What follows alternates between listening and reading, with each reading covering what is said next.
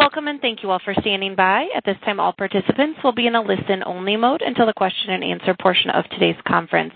During the question and answer session, if you would like to ask a question, you may use star one. Today's conference is being recorded. If you have any objections, you may disconnect at this time. I would now like to turn the call over to the Honorable Jane Harman, Director, President, and CEO of the Woodrow Wilson Center. Thank you. You may begin. Thank you, operator. Good morning to many on the East Coast of the United States. Good afternoon to some joining us in Europe. I understand we have over 200 uh, RSVPs uh, for this phone call, and including a graduate seminar at Notre Dame. And oh, thanks, too, for those who may be tuning in from Asia, including China. Um, This is our 153rd Ground Truth Briefing, co-sponsored by our Global Europe program and the Kissinger Institute on China in the United States. Uh, cross-cutting conversations like this are the reason the Wilson Center has been named the number one think tank in the world for regional studies three years in a row. We're very proud of it, and I'm very proud of the team, including uh, those, uh, especially our moderator, who are on this call. Here at the Wilson Center, we like to say that China is not rising. It has risen. It was true before and will only be more true in a post-COVID world. China plays a growing role in the foreign relations of nearly every country on Earth.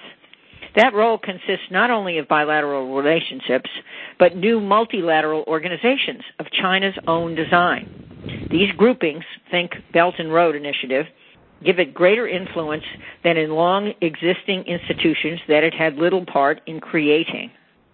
Today, we're focused on the 17 plus one, a group that includes China and 17 Central and Eastern European countries, or CEEs for short. During the Cold War, China partnered closely with European nations uh, of the USSR. Because of that shared history, it continues to view those nations differently than those of Western Europe, even though many CEE countries have joined the EU and NATO. To manage these relationships, China established the 16+1 mechanism in Budapest in 2012, with Greece joining later as the 17th. With 12 EU members in its ranks, the 17+1 is seen by Western Europe and the United States as China's attempt to weaken European unity and amplify its influence. But China views it as a means to promote cooperation, and CEE countries see it as a way to attract Chinese investment. A new report by the China Observers in Central and Eastern Europe, uh, called CHOICE, provides a clearer uh, accounting of who is benefiting most from the 17 plus 1. Today, we're discussing those findings with the report's lead author, Ivana Karásková, as well as Mikko uh, Huotari, Executive Director of the Mercator Institute for China Studies in Berlin. Moderating our discussion is Uh, the one and only Robert Daly, the talented director of our Kissinger Institute. Thanks to you, Robert, and your team for your hard work and creative programming in these unusual times. Please join me in welcoming Robert Daly. Well, thank you, Jane, um, and thanks especially for your leadership during these difficult times when we're all working from home. I think so far it's gone fairly well. Uh, we're really excited about the two scholars that we have joining us uh, this morning for this discussion. Uh, first, we will hear from Ivana Karásková, who is calling in from Czechia. She is both a scholar with a PhD from Charles University and time studying in China and Taiwan, time too as a Fulbrighter at the Weatherhead East Asia Institute in Columbia. But she's also an institution builder. She is the founder of the Chinfluence website, which maps Chinese influence in Central and Eastern Europe. And she's also a founder of uh, the group that Jane has mentioned, the China Observers in Central and Eastern Europe, or CHOICE, which authored together the policy paper we're looking at today, which is called Empty Shell No More: China's Growing Footprint in Central and Eastern Europe. And Ivana is the primary author of that report. We then have as a discussant, uh, Mikko Huotari, who is the Executive Director of MERICS, a Berlin-based institute for China studies that I want to recommend highly to all of you. I think that no one in the world, no one institute is doing better work on China than MERICS, which you can find at merics.org. Mikko is an expert in Chinese foreign policy, China-EU relations, and also China's global governance. Uh, his PhD is from Freiburg University, and he, like Ivana, also has studied extensively uh, within China. So what we'll do now is we'll first hear about the report from Ivana, and then we'll go to Mikko for some analysis of his own, but also for a Western European or EU point of view. So thank you. Ivana, over to you. Thank you, Robert, for a very kind introduction. I don't even know how to greet such a big audience, uh, whether I should stick to good morning, good afternoon, good evening, or good night. So I might just go with a good day to everyone who joined in. And I would like to start by saying that it was a collaborative work of 10 China analysts coming from 10 different countries of the Central and Eastern Europe. So um, we sometimes needed to argue a lot. Sometimes we needed to search for common ground. Um, so it was an intensive debate.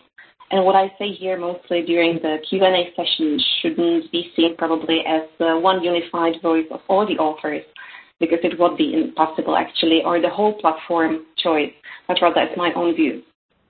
So it has been a very long held assumption that the 17 plus 1 uh, platform, which was established in 2012, so sorry, um, 2012, so eight years ago, is an empty shell, kind of an empty initiative where nothing is actually happening and the reason for this assumption was that we tended to focus on two things on the annual summit, uh, which looked like essentially like a speed dating. 17 prime ministers from Central and Eastern European countries met Li Keqiang, Chinese prime minister, and they had about 15 minutes of chat, each of them. They're really a speed dating kind of kind of uh, meeting once a year.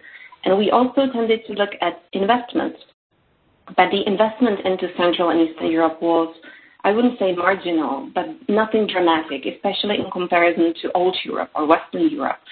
Um, in comparison to overall Chinese FDI going to the whole EU, old member states, the Chinese FDI which went to CEE was mere 2%. So once again, nothing dramatic. So, um, and the complicated factor of why we considered 17 plus 1 as kind of a dev platform was also the nature of the information we got. So it was a piece of information in Czech Republic where I reside, piece of information in Estonia, piece of information in Montenegro, and so on. But we never collected them. We never actually put them all together. And once only all these information are put together, then we can actually see what a 17 plus 1 is a kind of what kind of animal it is. And the only entity which has access to all this information, honestly, is Beijing itself. So the idea behind the whole publication was to try to piece all the information together, to do an audit using the local language sources of 10 different analysts with 10 different language, language uh, capacities and capabilities, and not to only focus on annual summits and investment, but try to tackle the whole scope, all the areas of cooperation. So not only government to government levels, but also sub-government and sub-national levels, like the prior diplomacy, the relationship between Chinese cities and Chinese regions, because there is actually a cooperation um, in this area, and also focusing on people-to-people relations. So what is it that China is offering to CEE countries in terms of academic cooperation, media cooperation, youth cooperation, sports cooperation, and so on. So what we found actually was that the 17 plus 1 is not an empty shell. It's loaded with action. And China actually managed to establish itself quite firmly in the region within just eight years. Um, it's fact that China has been here present even before, but um, it was a latecomer if you compare it to let's say, other established powers like Germany or USSR slash Russian Federation or even the United States. So what the findings were, um, I might divide it into good news and bad news. The good news, actually, are that the EE countries as a whole don't seem to be or become more forthcoming to China on political issues. There are, of course, individual exceptions, like the exception of Hungary or Greece or Serbia sometimes, uh, when they, for example, in the case of Hungary and Greece, blocked a joint EU statement on South China Sea. But these exceptions or the motivation for the behavior of those countries could be actually traced back to domestic interests or foreign policy interests. So it's definitely not based on the evidence to say that the whole region of CEE countries became somehow forthcoming and more um, more willing to please China on political issues. Comparing to China's relations with other developed as well as developing uh, countries, China's economic impact on CEE countries is also relatively small. CEE countries are highly dependent on both trade and investment relations with mainly EU member states, while China represents a minor yet increasing share. What is also quite interesting is that, of course, the trade between CEE and China has increased since 2012, but so did the uh, trade imbalance, trade deficit with China. What are the worrisome trends? So that was the end of the good news. Um, 17 plus 1 could be seen as kind of a hub and spoke system, with China in the middle and CEE countries being the spokes. And there is almost little, corporate, little to no or almost zero cooperation between the spokes. But what we have seen when we did the audit is the slow multilateralization of the platform. So the bilateral, previously bilateral relationship between China and Central and Eastern European countries started to be subsumed to the 17 plus 1 framework. And moreover, China started to contribute to the conceptualization of the CEE region as such. We, within the CEE region, we have very different countries, Baltic states, um, Balkan states, V4, so Central, Central European countries, which felt quite um, uh, unhappy at the first sight to be seen as, as part of one basket. But the 17 plus 1 platform actually has um, an impact on how those countries started to perceive themselves. Where there was a divide, China utilized it and made it even wider. So we have seen that um, the old and new Europe actually is um, drifting apart. Thanks also, not only, but thanks also to 17 plus 1. We have found that there is continuous work between the summits, so it's not just about the summits. We have found that there is a visible and thriving cooperation on national government and sub-government levels. There's a lot of going on in party-to-party relations and people-to-people relations. Since 2012, we have seen a number of Confucius Institutes in the region rising. And we have seen a very specific projects and programs which are um, designed or which were designed for CEE region, like the Bridge for the Future, China CEE Young Political Leaders Forum, or political parties dialogue. All of these are absolutely non-transparent. We do not know who takes part, how those people are selected, what's going on, where they are traveling, when they are traveling, what the agenda is. What quite worrisome is that member states don't seem aware of the process. So there has been a lack of interest on the platform of the platform for analysts, from journalists, and also lack of capacity to deal with it from the Ministry of Foreign Affairs. So while they are sitting on the whole pile of information, they do not share those information. So the, once again, the picture is uh, quite blurred because of the lack of information and lack of collaboration. The result is a missing debate on what the platform actually means for CEE, what the benefits are, and also the lack of strategic thinking on what to do with the platform. There were calls of abandoning the platform from um, smaller political parties, specifically non-parliamentary uh, parliamentarian parties in Lithuania, in Slovakia, in Czechia. But these calls are vague, non-systematic. So in a situation where nobody actually is advocating for the death of the platform, we started to look at what the option is.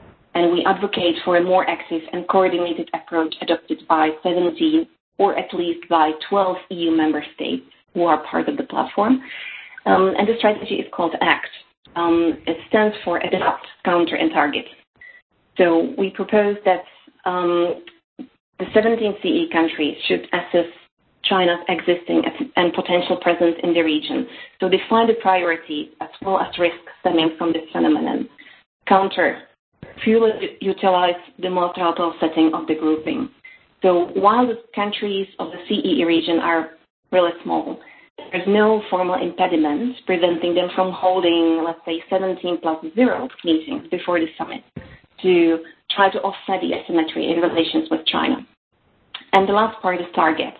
Turn these platforms into offensive instruments for targeting China with specific demands. This can also help European Union in its policy towards China because more or less the 17 CE countries, or at least 12 EU member states, will advocate for exactly the same what the EU advocates, which is the leveling play, playing field, uh, which is the um, the uh, transparency in financial financial uh, cooperation and so on.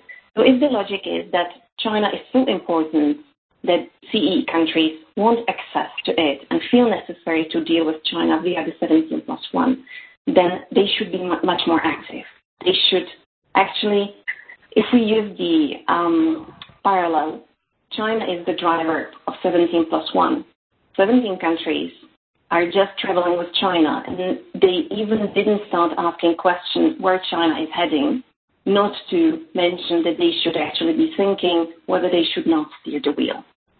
What it means for the U.S., um, well, the U.S. is an important factor in CEE relations with China, with several countries like Poland or the Baltic states or Romania, they're afraid of endangering their traditional ties with Washington. So the U.S. should factor this in.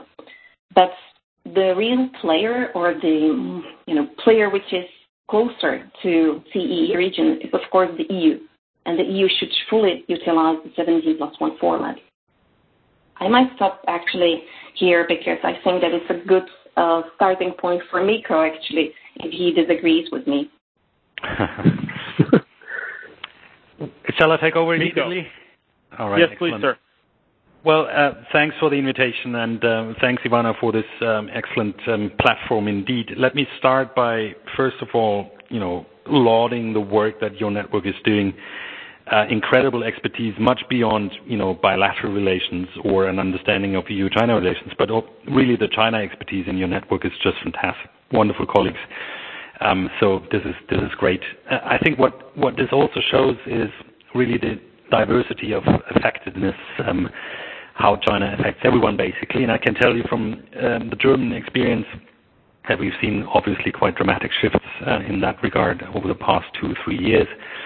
Just flagging for those of you who don't read German tabloids on a daily basis um, that um, the lead editor of the largest German tabloid Bild Zeitung has just over the weekend published an open letter to the Chinese president and uh, complaining about certain Chinese foreign policy practices. So um, I think what that really shows is, that China is today domestic politics for basically everyone, and um, that's a reality. I think that's quite well reflected also in uh, Ivana's report. Um, I would also like to start by saying that obviously this is uh, exemplary network research, which is incredibly important going forward. And for that, again, very proud um, and also glad that I'm uh, able to comment here. Um, let me make three points, um, relatively brief. The first is I think this report that Ivana has presented really includes a few findings that are of much broader relevance um, beyond the specific region that is covered there. And I'll start with that. The second point will be on maybe a difference or some thoughts on the Western European perspective, if that's at all sensible to make that distinction. And then finally on, smart responses, and I, think we have quite a few very interesting suggestions in there in that report. Um, so first, uh, critical findings with value beyond the region. Um, I think the, the first takeaway really is that we learn a lot about China's foreign policy approach in that um, region uh, and much beyond that. The first is an attempt to shape, as the Congresswoman has said it earlier, the attempt to shape China-centered structures and institutions, uh, something that Ivana calls in her report multilateral bilateralism. Um, uh, really an ambition also to shape these structures and quite ambitious regional diplomacy that is conducted through these new vehicles. Um, it's it's a comparison that maybe many in Central and Eastern Europe don't like to a certain extent, but what's happening there obviously is not too dissimilar to what China has been trying in Latin America, in Africa, with different formats that have these sub-regional um, nature. So I think it's worth comparing these experiences too. Um, I think we also learn a lot about um, China's view of Europe, which obviously, and I think that's the key takeaway really from that, um, doesn't align with what we think Europe constitutes.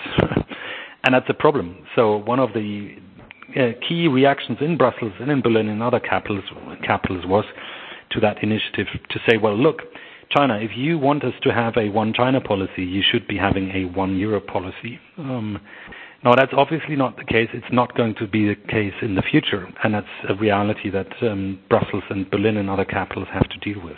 Um, the second uh, finding and learning really is the, I think, extremely comprehensive nature of China's diplomacy and also multilayered nature. And you know, as Ivana said, you know, everyone was focusing on investment and trade. But what you really point out in this report is that the importance of CCP diplomacy, party diplomacy, the role of youth exchanges, eh, eh, different ways how China's diplomacy is trying to shape thinking and networks, elite networks, um, across the region, but also obviously across the world. Um, so uh, we really do ourselves a disservice to focus on public diplomacy, official channels only, but we need to take these wider um, approaches much uh, more seriously. And I think, um, final point on findings beyond the region. Um, I think what really is the ambition behind that is is a structural drift in allegiances and alliances eventually. A system of interconnected relations, as Ivana puts it, um you know, where long-term relations are being shaped, and I think that's certainly clear in that initiative. And uh our, I think, expectations for you know institutional corporations are probably very wrong when we look at China's diplomacy, as they are wrong when we look at the Belt and Road Initiative. So we are overestimating, I think, in many cases, what this actually can deliver and what it is intended to deliver. Uh, in many cases, also creating wrong hopes. So um in hopes that lots of investment would be flowing from that initiative. But in many regards, we are also underestimating the impact that these initiatives and 17+1 has, and I think that's a really core takeaway from that report. It's not an empty shell. It's a long-term process, and it's quite um, impactful and, um, to some extent, not efficient as we might think from an institutionalist perspective, but it's quite effective. Um, uh, second big cluster of comments um, that I would like to share with you is on Western European perspective. And just first thought here is, it's important to recognize that 17+1 is just one aspect of why European-China policy and relations have shifted quite dramatically over the past two, three years. And many in the audience will be very aware of that, but I think it's important to flag this once more. We're not in the same world of China policy as we've been just two, three years ago. Um and the most important expression of that is a new policy document that has been published 12th March last year in 2019, which is called the Strategic Outlook of the European Commission on China Policy. And it is that document that flags in very explicit terms that we consider China not only to be a partner, but also a competitor and a rival in many senses. And you know, you might think, well, that's just language and rhetorics, and um, to some extent, that's true. But I can tell you it's quite an um, important shift in the way how um, policy is being communicated in Brussels and in other capitals. Let me briefly you know, take on my German hat here, Um, and tell you a view from Berlin, uh, which was unfortunately, uh, for a very long time, one that um you know was looking down at that 17+1 initiative, both in terms of you know, us being, and again, Germans being angry about this Chinese effort, but also angry about Europeans to take up these offers that have been made by um, China in that framework. And I think that was absolutely the wrong attitude. It was one that was really characterized by arrogance and a lack of understanding of what's really happening. So I can tell you that um, what we've been advocating as a policy stance is, if we talk about weaknesses um, of European-China policy, and usually it was framed as a weakness, 17 plus one as a divide and conquer strategy that is succeeding. I think the real weakness lies in Berlin and in Paris um, with regard to our own bilateral preferential arrangements that we seek with China and not so much in what Germans tend to call the periphery, which is obviously the wrong term and um, quite at the heart of the problem of us not getting to terms with a coordinated European China policy. And then, you know, finally, um, and before I uh, stop, um, a few thoughts on on what are adequate responses. Again, highly recommended um, for everyone to read the report. And I think the the key takeaway from this is really knowledge, knowledge, knowledge, transparency, and neutral vigilance. We need to have the advantage uh, in terms of understanding what's actually happening and also um, coordinating on, on policy responses. Um, so that's a core priority, and it's extremely valuable to have these reports out there. I can say it's a shame, Ivana, correct me if that's wrong, that you know we didn't manage to put up some European money really for that, and that it depends on American money to actually get this research done. But maybe I'm I'm having the wrong impression here. Transparency, actually getting funding for understanding what China is doing, is absolutely essential. Um, second point, I'm more doubtful than Ivana about the feasibility to actually turn 17 plus 1 into something that has more ownership and strategic steering capacity for Europe and member states. Uh, I like the ambition, but I simply think that it, you know, there's there's a lack of um, political will to engage in that way, and also maybe coherence of the 17 plus one is is overestimated. It's the right ambition. It's something that we should be supporting, but I'm a bit more skeptical about it. And and the key takeaway for me really is um, the EU must be much more geopolitical.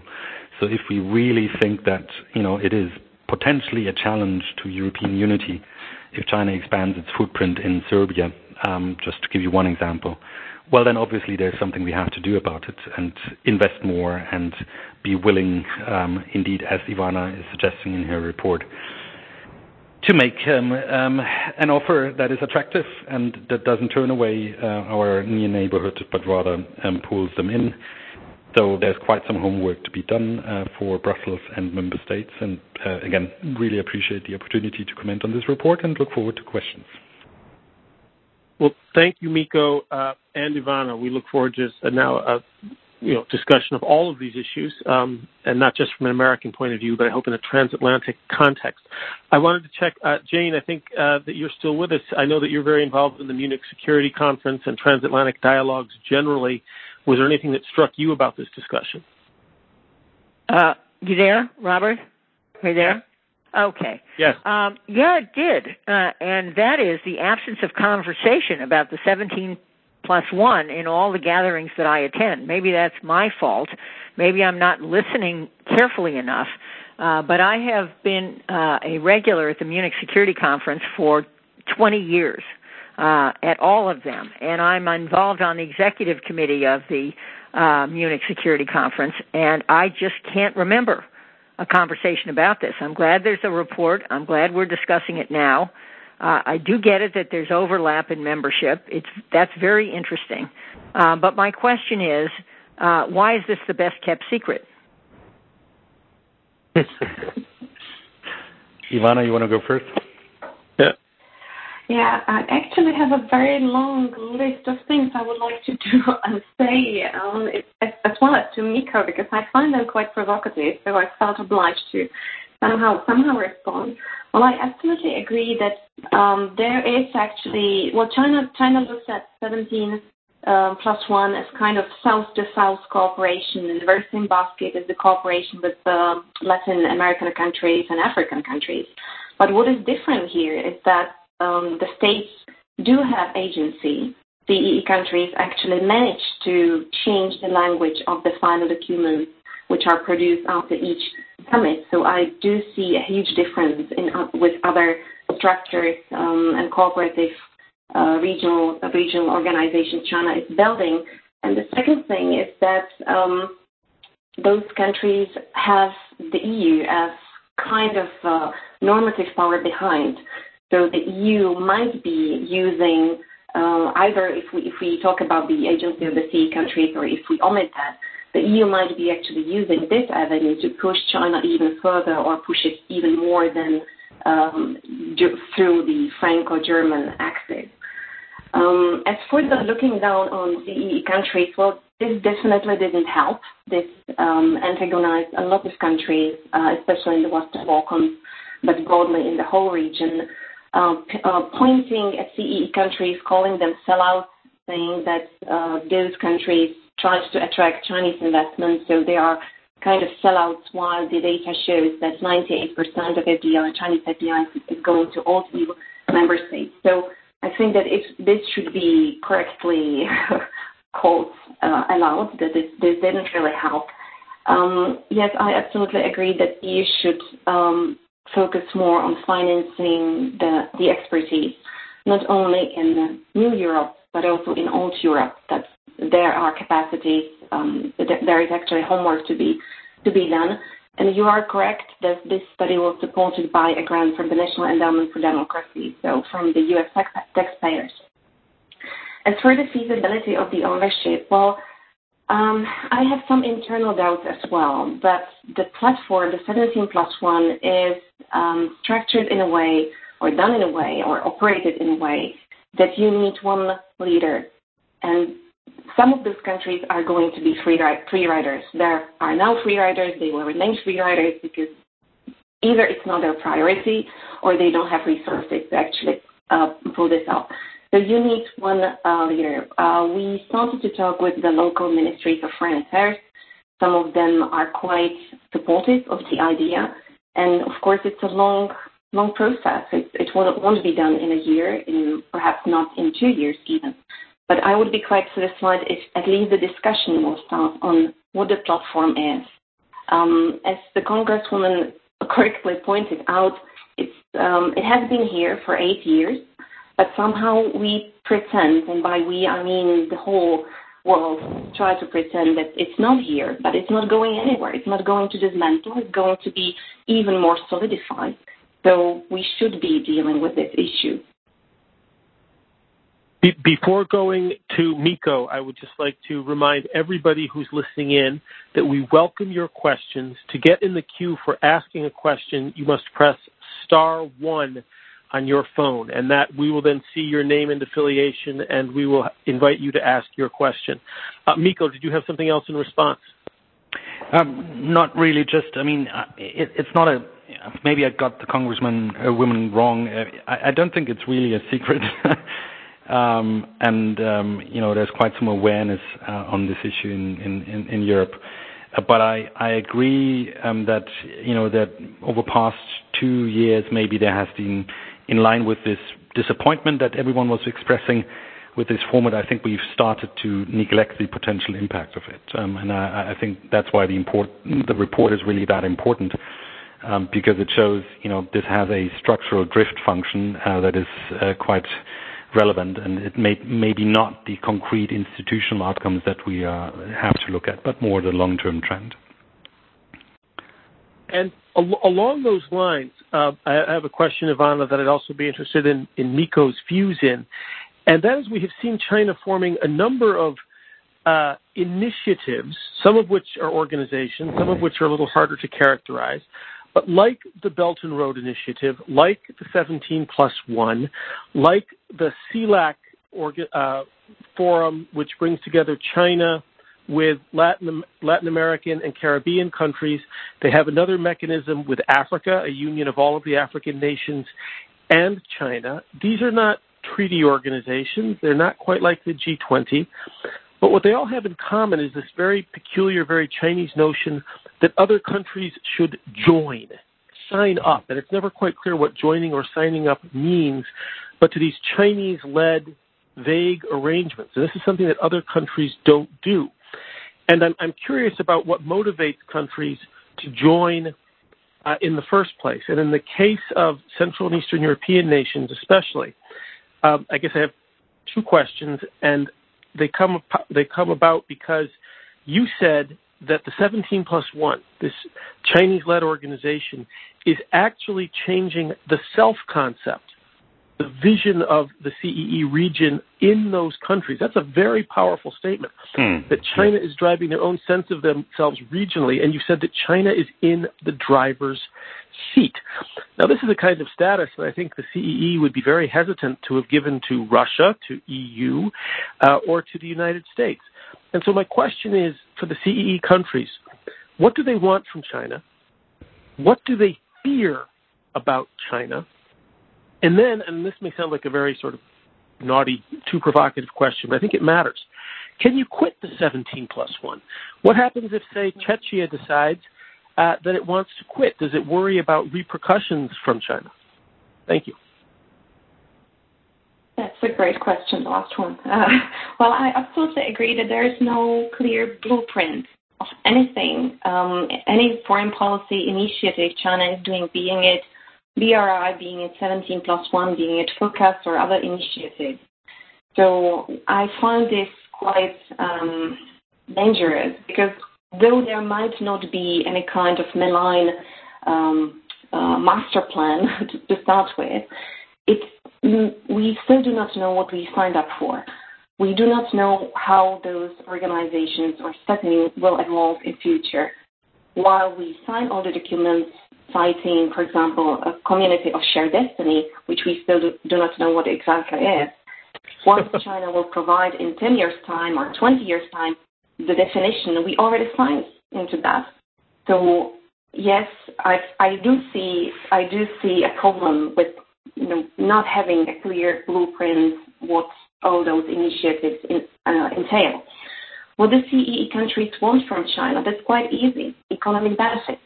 It's all about economic benefits. It's rarely, very rarely, about real political uh, admiration of, of China or um, some kind of seeing China as, as a normative power or as an alternative, as an as alternative norm. Um, of course, there are exceptions or there are policy players, statesmen who might see China in a more positive view, who might be dissatisfied with European Union, might be dissatisfied with the Western kind of order as they, as they uh, place it. But um, it's all driven, or all data show that primarily it's driven by by expectations of economic benefits. And those expectations sometimes didn't materialize, and that's one of the sources of the friction now between CEE and China. The CEE countries somehow felt that they were um, tricked by China by all those um, promises of economic benefits which never materialized. What they fear, they fear Russia. China is far away. For CEE countries, Russia is the immediate threat. It's um, geopolitically closer. We have historical experience with Russia. While China is far away, we are insulated from immediate China's power, be it economic power, political power, or military might. So there is less fear, plus less understanding of what it is actually, what it entails to, deal with China. Can Czech Republic quit 17 plus 1? Of course we can uh, quit if we decide, but I don't think that we will ever decide to do that because one of the uh, benefits, or so-called benefits of 17 plus 1 for CEE countries is that they get access to Chinese counterparts. Through EU, they might get the access as well, but it will be um, they will be seen as less valuable as France or as or as Germany. So for CEE countries, this is the primary avenue for dealing with China, and that's also the problem for the whole EU. Thank you, Mikko. Any thoughts? Maybe just complementing, uh, it's just for your information, really. Um, you know, one of the reasons why Germany has decided that under its EU Council presidency that we will hold start in the second half of this year, um, the Chancellery decided to have a EU 27 China summit, which is now being called differently, but that's what it is in effect. I mean, one of the driving forces of that was Germany and the rest of um, you know the more Brussels-centered Europe should be offering something, and you can hear from that already. You know this tone, which is really counterproductive to the CEE countries, to make sure that they're not completely falling into the 17 plus one trap. So the idea is that we offer a 27 member states plus one summit uh, to capitals in Eastern Europe um, to make sure that they don't need the 17 plus one. You know, this whole logic, it, doesn't seem to be appropriate to me, quite honestly. Um, what we need to make sure is, that, you know, the interest that Central and European, um, Eastern European member states have in their relationships uh, with China are being recognized in EU policy, and in many cases that's just simply not the case. So I don't think you know that um, us being very generous in offering more diplomatic photo opportunities is, the way forward. But that's how it runs currently. That's the current trajectory, and uh, I think we have lots to improve there. Great. Well, we've got a number of questions from callers, and we're going to begin uh, with Joshua Eisenman, who is with the American Foreign Policy Council and is also a professor at Notre Dame. And I want to note that he's also, among other things, an expert on China-Africa relations, and so he may have some comments comparing sort of the 17 plus 1 to China's similar efforts in Africa. Uh, Professor Eisenman. Well, thanks so much, Robert, and thanks so much. This has been fantastic, uh, uh, very informative. Um, you know, my question actually goes to this issue um, that has been mentioned of the party-to-party exchanges and the youth dialogues. This is certainly something we've seen in China-Africa relations, um, and I, noted it, you know, on the CPCID's website that these things are happening.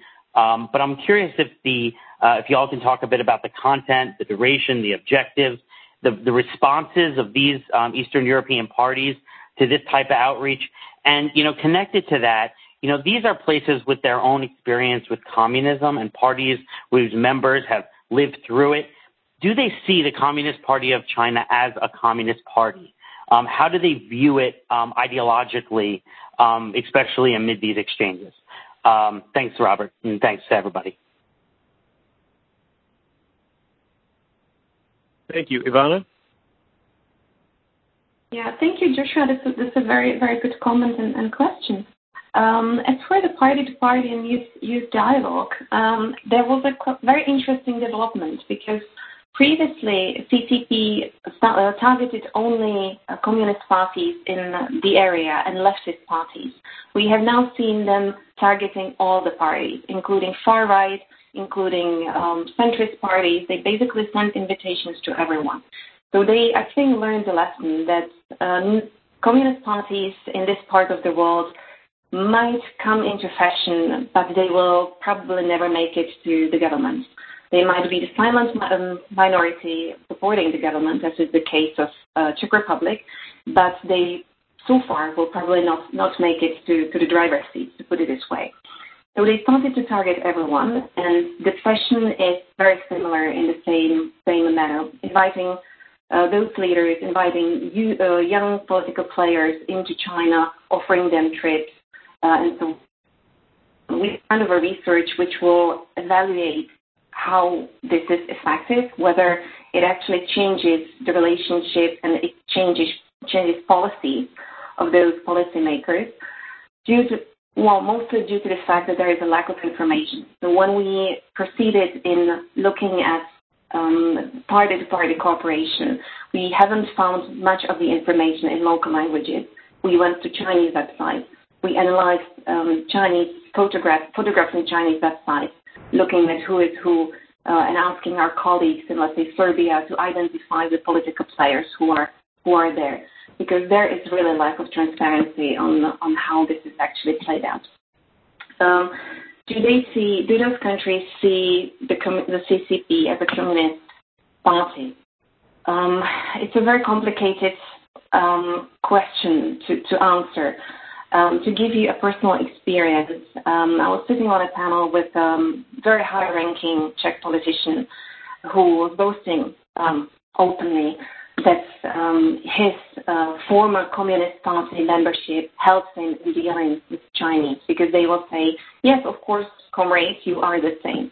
And for more than 30 years, people with um, which were Communist Party, uh, which were which were members of the Communist Party in Czechoslovakia, they were not publicized that. They deleted it from the CDs. They didn't go, um, go around and boasting about that. This is now changing. I wouldn't say that this is a rule, but I felt um, quite strange that this has been debated publicly and this has been used as an advantage of those policymakers when they are dealing with China. Mikko, any thoughts?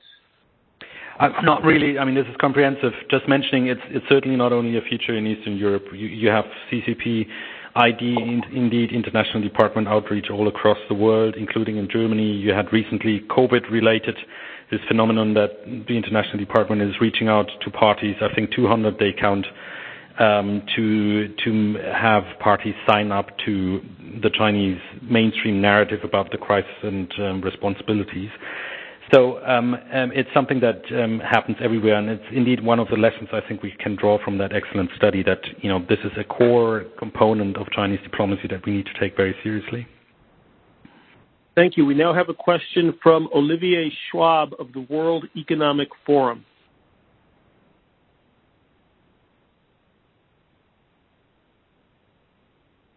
Mr. Schwab?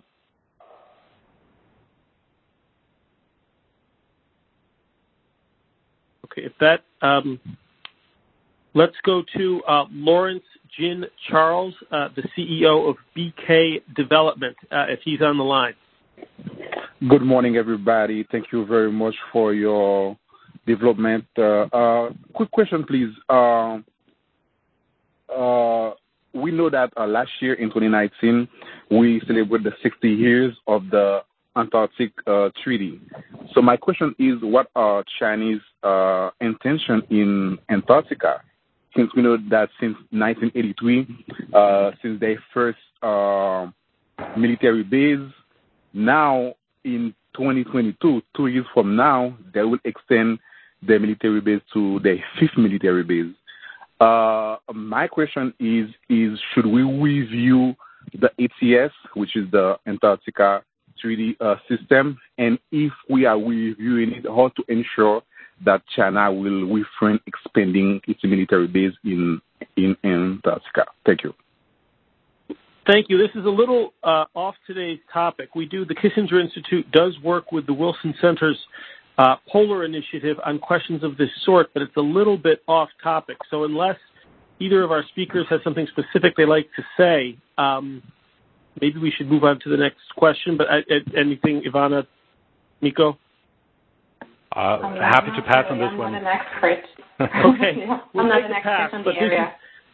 The polar issues are important, sir, so we will be doing future ground truth briefings on those issues.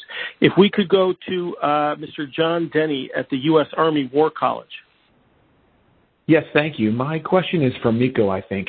Uh, early in her presentation, Ivana mentioned that uh, one of the good signs, uh, some of the good news is that some of the Central and East European countries are being more forthright in their relations with China on political issues, but there were key exceptions to this, including Hungary, Greece, and Turkey. My question is, have we seen evidence that China is getting what it wants through those countries or other means, more broadly perhaps, Uh, when it comes to the EU's approach to China, perhaps in shading language or analyses, that sort of thing? Is China getting what it wants out of this from a diplomatic or political perspective? Thank you. Thank you. That's a great question, and I think um, Ivana will know uh, at least as much as I about it, if not much more. Um, I think uh, to some extent, yes. Um but there's limited clear evidence. Uh, so again, it's a long-term developing story, but we have a few clear cases where it happened. Uh, one has been mentioned. Uh you know, there have been uh, countries that have tried to prevent a joint positioning of the EU, for instance, on human rights issues. Um, the same is true for the South China Sea dispute um, um, outcome and the sharpness of the language that the EU was able to put on Um, this issue. Um, we know that language on the Belt and Road Initiative has been watered down uh, in the past because of certain concerns from member states. Um and I think uh, the case of Italy, uh, which is obviously not a member of the 17+1 network, but it shows um, how important this will be going forward. Um, again, Italy not being member of this format, but um you know, there is there has been indications that you know with shifts in governments, um, some of them being more pro-China, others then going back to a less pro-China stance. Uh, you will see you know the ability of Brussels to actually you know engage in in a coherent China policy um, uh, shift. More specifically, we've just recently managed to come up with an investment screening um, framework that is you know, really only a framework. It is not a EU competency in itself. Um and this process was quite fragile, and it really also depended on support from Rome. And um, all of this could have changed um, just because of the turbulences in the government there. And some of that is related also to China um, perceptions of these different actors. So it is possible. It depends on individuals at the end of the day, who is sitting in governments, who is driving policy. If it turns out that a network of elites in Europe is shifting perceptions towards China in a more positive way, um, you will see more impact of that going forward in the Brussels policymaking landscape. Thank you. Uh, Ivana, any comments? Just two sentences. Well, the common foreign and security policy is the competency of member states, which means that you have, in theory, 27 different uh, China policies.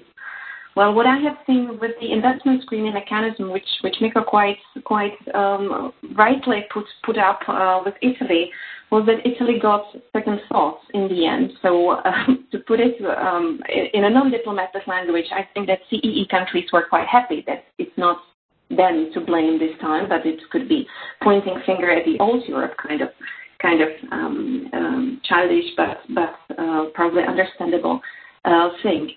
Um, well, what I have seen with the investment screening was that I saw European Union on the same page finally. But the question is, what will what will the COVID-19 uh, pandemic do with that? How the EU will respond,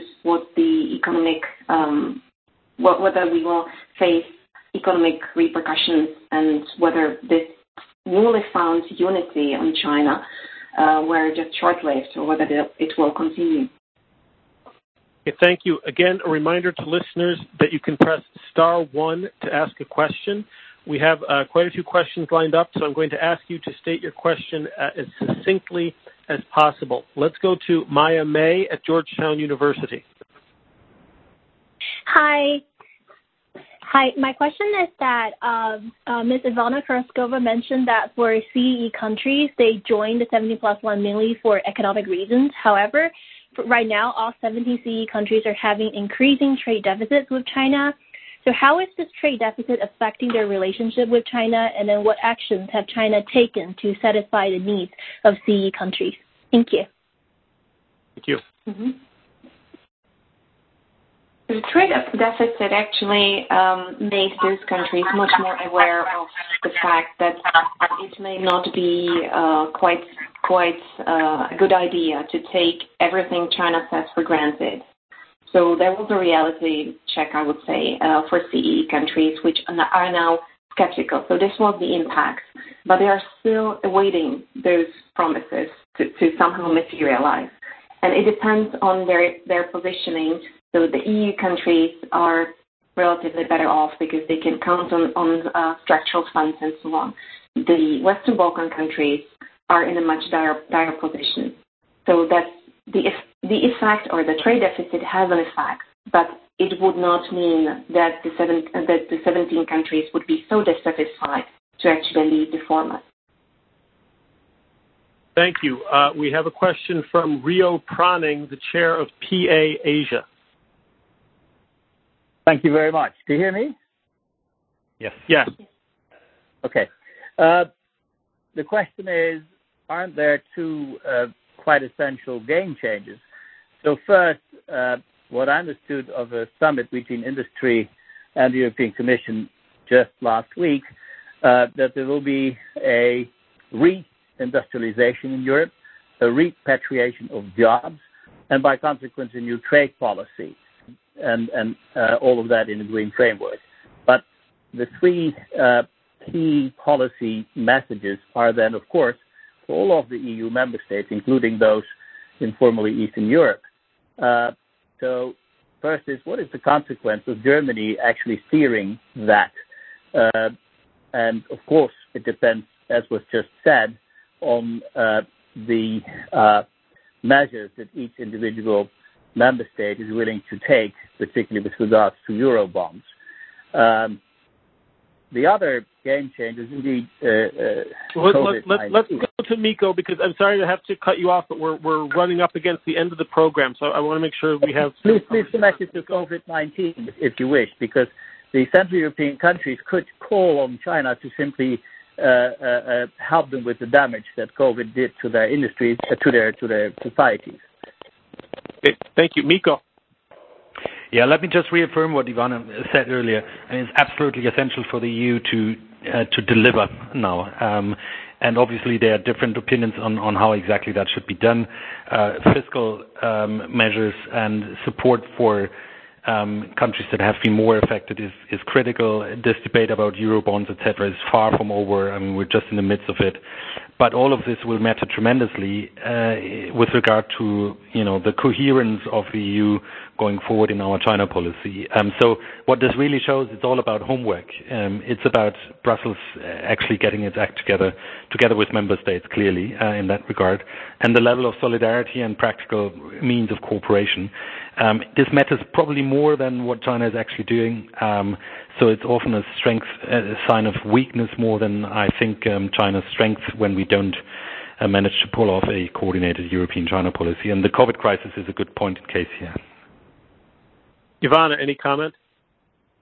Mm, I have nothing to add.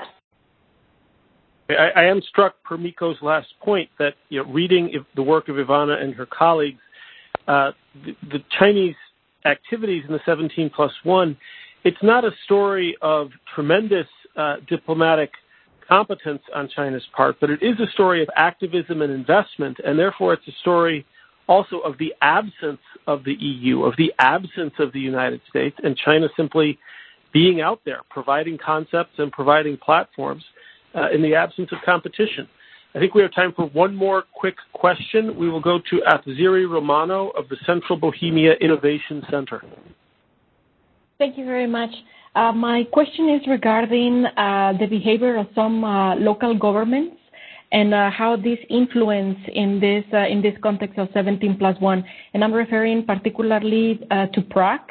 The mayor of Prague, for example, ended this uh, sister city agreement with Beijing and uh, now is more friendly with uh, Taiwan, which um, reacted in China, a strong um, reaction through their ambassador. So I just want to ask um, what is your opinion about this type of behavior from local governments, and how can this influence this context? Thank you. Very quickly on this. Um, yes. Thank you, Robert. Very quickly on this. Um, well, it did influence actually um, the relationship between Czech Republic and China. So we can see that even the sub-government level of relationship is not insulated from the Chinese repercussions.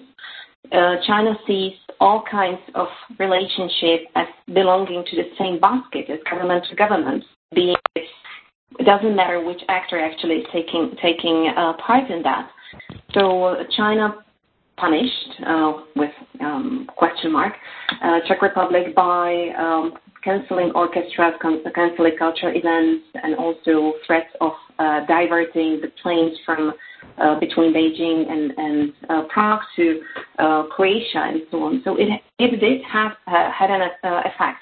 But of course, the most important relations are still on the government-to-government level. So from the Czech perspective, this is just a friction, and that uh, what the mayor of Prague did was fully in his competence, and there's no way the national government should comment on what the municipality is doing. But of course, the damage is done then on government-to-government relations. One quick note on what Robert said about the absence of the EU. The EU is not absent, but the EU is not visible. So it is um, actually very active in terms of offering structural help. Almost any infrastructure project which is built in Czech Republic has some kind of EU financing or co-financing, but somehow this PR is not sinking in into thinking of CEE population. So for example, the Czech Republic is, I think with UK leaving or already uh, left EU, we are now the most Eurosceptic country in whole Europe. Well, thank you, and thanks everybody for tuning in. This has been a ground truth briefing of the Wilson Center, which is open for business and very much wants to stay in touch with all of you on these important discussions. Thanks to Ivana Karásková uh, in Czechia. Her report, the report of she and her colleagues, is available at ChinaObservers, one word, dot edu. And thanks also to Mikko Huotari of MERICS, whose work you can read at www.merics.org. Uh, we wish all of you uh, continued good health as this pandemic, well, we hope that it winds down. It's still developing, uh, but you're in our thoughts, and we hope to keep you in our conversations as well. Thank you. Thank Bye. you very much for Thank the invitation. You. Have a good day. Bye-bye. Thank you. Bye. Thank you all for participating in today's conference. You may disconnect your line and have a great rest of your week. Thank you.